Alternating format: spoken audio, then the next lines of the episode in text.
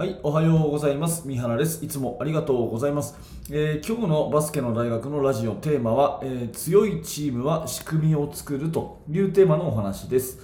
えーまあ、バスケットボールのチームを作るということを考えたときに、私は強いチームになるには、この2つしかないと思ってるんですね。え1つは仕組みをしっかり作ると。でそれを作ったら徹底するというこの2つこれができるかどうかがチーム作りの全てだと思っています、えーまずは仕組みを作ると。そしてその仕組みを徹底する、まあ、これだけだというふうに思ってるんですね。というのもまあよく練習の反省とかをするときに今日はこうだったから明日はこのことを意識しましょうとかね、えー明日からこれを気をつけましょうとか、まあ、そういう意識とか気をつけるとか、えー心がけるとか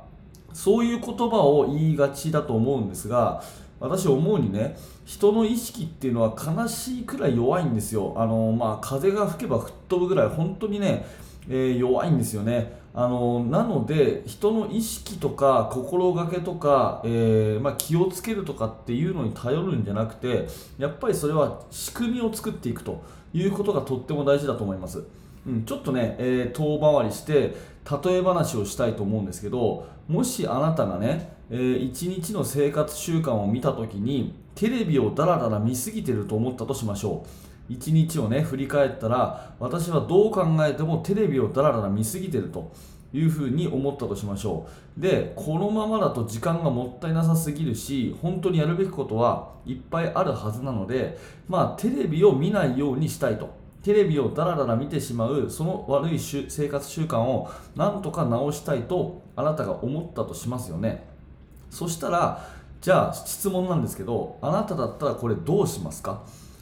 うん、これを考えた時にテレビを見ないように気をつける意識する、うん、頑張ろうっていうんだと絶対弱いんですよ。そうじゃなくて、えー仕組みを作るっていうのは早い話がですね、えーテレビを捨てちゃうってことですね。テレビを見たくても見れないように、えーテレビそのものを捨ててしまう。こうすれば絶対テレビ見ないようになるじゃないですか。まあ、仕組みを作って、やらざるを得ない環境を作って、え自分をある意味追い込んでいくと。いうふうに徹底させるために追い込んでいくというのは、えー例えて言うならこういうことだと思います、まあ、テレビを見ないように頑張るんじゃなくてその部屋からテレビをなくしちゃうテレビということですよね、えーまあ、もう少し、えーソフトなところで言うとテレビを見終わったら例えばコンセントを1回抜くとか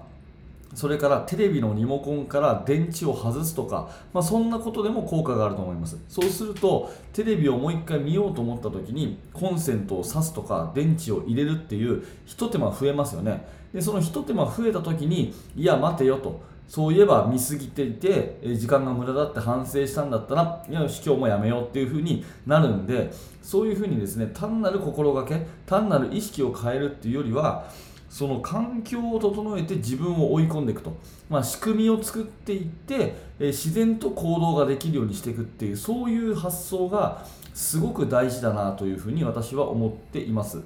でバスケットの練習でいうと、まあ、多くのチームがやってるのってスリーメンとかやると思うんですね、まあ、速攻の形の、えー走る練習。であれでね、えー走るために頑張って走ろうとか、えーもっとしっかり走ろうとかっていうことを多分言うと思うんですがそうではなくて仕組みとしてですね絶対にサイドラインを踏むっていう約束にしようっていうふうに設けた方がただ頑張ろうとか意識しようとか走るの気をつけようとかじゃなくてもうサイドラインを必ず踏むと。踏んでなかったらやり直せというような仕組みを作って徹底させる。この方が絶対効果があります。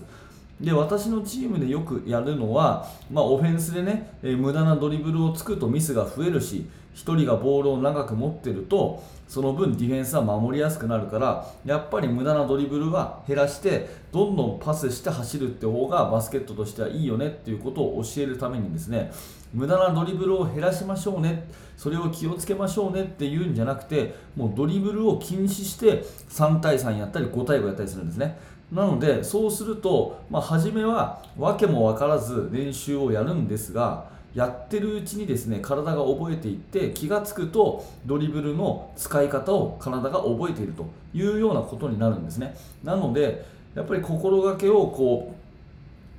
うあの意識に頼るというか心がけを期待するんじゃなくて仕組みを作ってしまうと、うん、やらざるを得ない環境を整える。そのための仕組み作りをしていく。これがすごく大事だと思います、うん。で昨日ですね、えーと、私のチームで、えー、あったエピソードを一つすごくよかいいなと思ったんですけれどもそんなお話をして終わりにしたいと思うんですが、えー、私のチームではですね最初に必ずミーティングを入れるんですね。最初と最後に必ず生徒同士のミーティングが入ります、えー、今日の練習はどんなことをやろうか、ね、どんなことをテーマに練習しようかっていう練習メニューを決めていくミーティングを最初にやってで練習をしたら最後に今日の練習どうだったかねね反省点何かあるかねっていうような、えー、ミーティングを必ず入れているんですね。えー、そこで基本的には私はまあ何も言わずに、えー、生徒たちが話し合うという時間にしてるんですが、えー、そこで昨日の練習ではですねある生徒がこう言ったんですねあの切り替えがちょっと悪かったと思うと、うん、練習メニューとメニューの間の切り替えこれがとっても悪かったと思うと。いう風なところでで今までだとですねこれでですね明日はじゃあここを切り替えを意識して頑張りましょうで終わってたんですが昨日はちょっと違ってですねどうして切り替えが悪いんだろうかっていう風に言った時にある子がこう言ったんですね。えー、休憩時間がないので、えー、みんなバラバラと水を飲みに行ってしまったりして切り替えが悪いと思うと。いうふうに言ったんですね。で私はそれ聞いてああなるほどなと思って。そしたらさらにですねもう一言付け加えて切り替えを目指すんだったらあえてここで休憩時間を取りませんかっていう風な仕組み作りを提案したんですよ。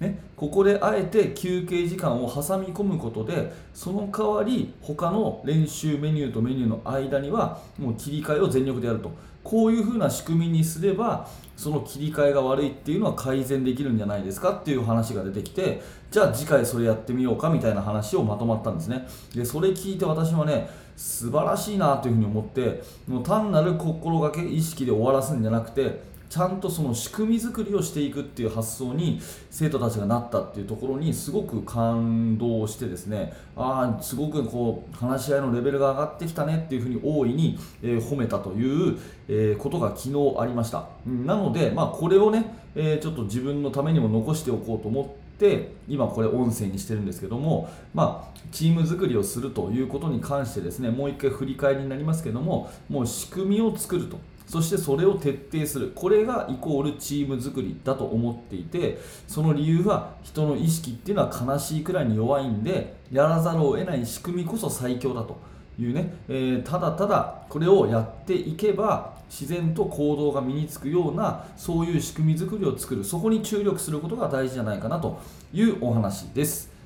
はい、ありがとうございました。えー、このチャンネルでは、ね、バスケットボールや教育に関するそんなね、えー、内容について、え、お届けしているラジオになっています。もしよかったら、えまた聞いてください、えそして何らかあなたの気づき、ヒントにつながったのであれば、ぜひチャンネル登録をよろしくお願いします。はい、ありがとうございました。三原学でした。それではまた。